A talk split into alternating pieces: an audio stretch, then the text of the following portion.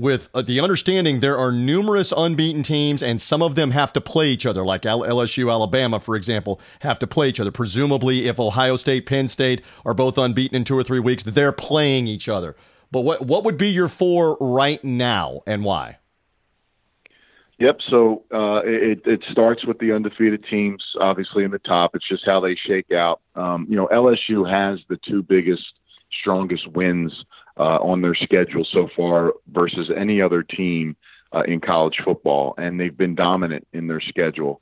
Um, you know, Joe Burrows is arguably the leading candidate for the Heisman Trophy race uh, the offense and what they've been able to do and make the change finally after years of waiting for this team that had so many great years of defense but couldn't really score.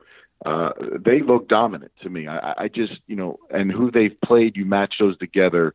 They're, they're in my eyes clearly number one. Number two is Ohio State. We just talked about Ohio State, you know, not really playing yet the toughest competition, but you know, going against a Michigan State defense. You know, the offense, I wasn't worried about them doing anything versus Ohio State, but just playing a top tier defense in Michigan State, that was something that I wanted to see. And, and, and the one thing that I saw there was their versatility of not just being a team that's going to pass for five, six, seven touchdowns, but they rushed for over 300 plus yards against one of the top defensive teams in the country. So they're going to have their opportunity this week. Uh, it would have been really nice if Wisconsin had won and took care of business.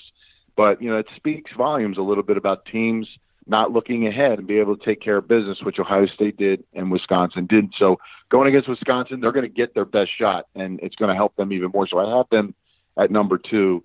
Alabama and Oklahoma. I have Alabama three, Oklahoma four. Both of those teams, when you watch them and get the eye test, you see their dominance. You see they're a very strong team, and it's it's hard not to say just off the history of the way they played that they're in the mix as being some of the top teams in the nation, but you really can't do that. You have to go by who they played. So we're waiting for Alabama and Oklahoma to play the big game.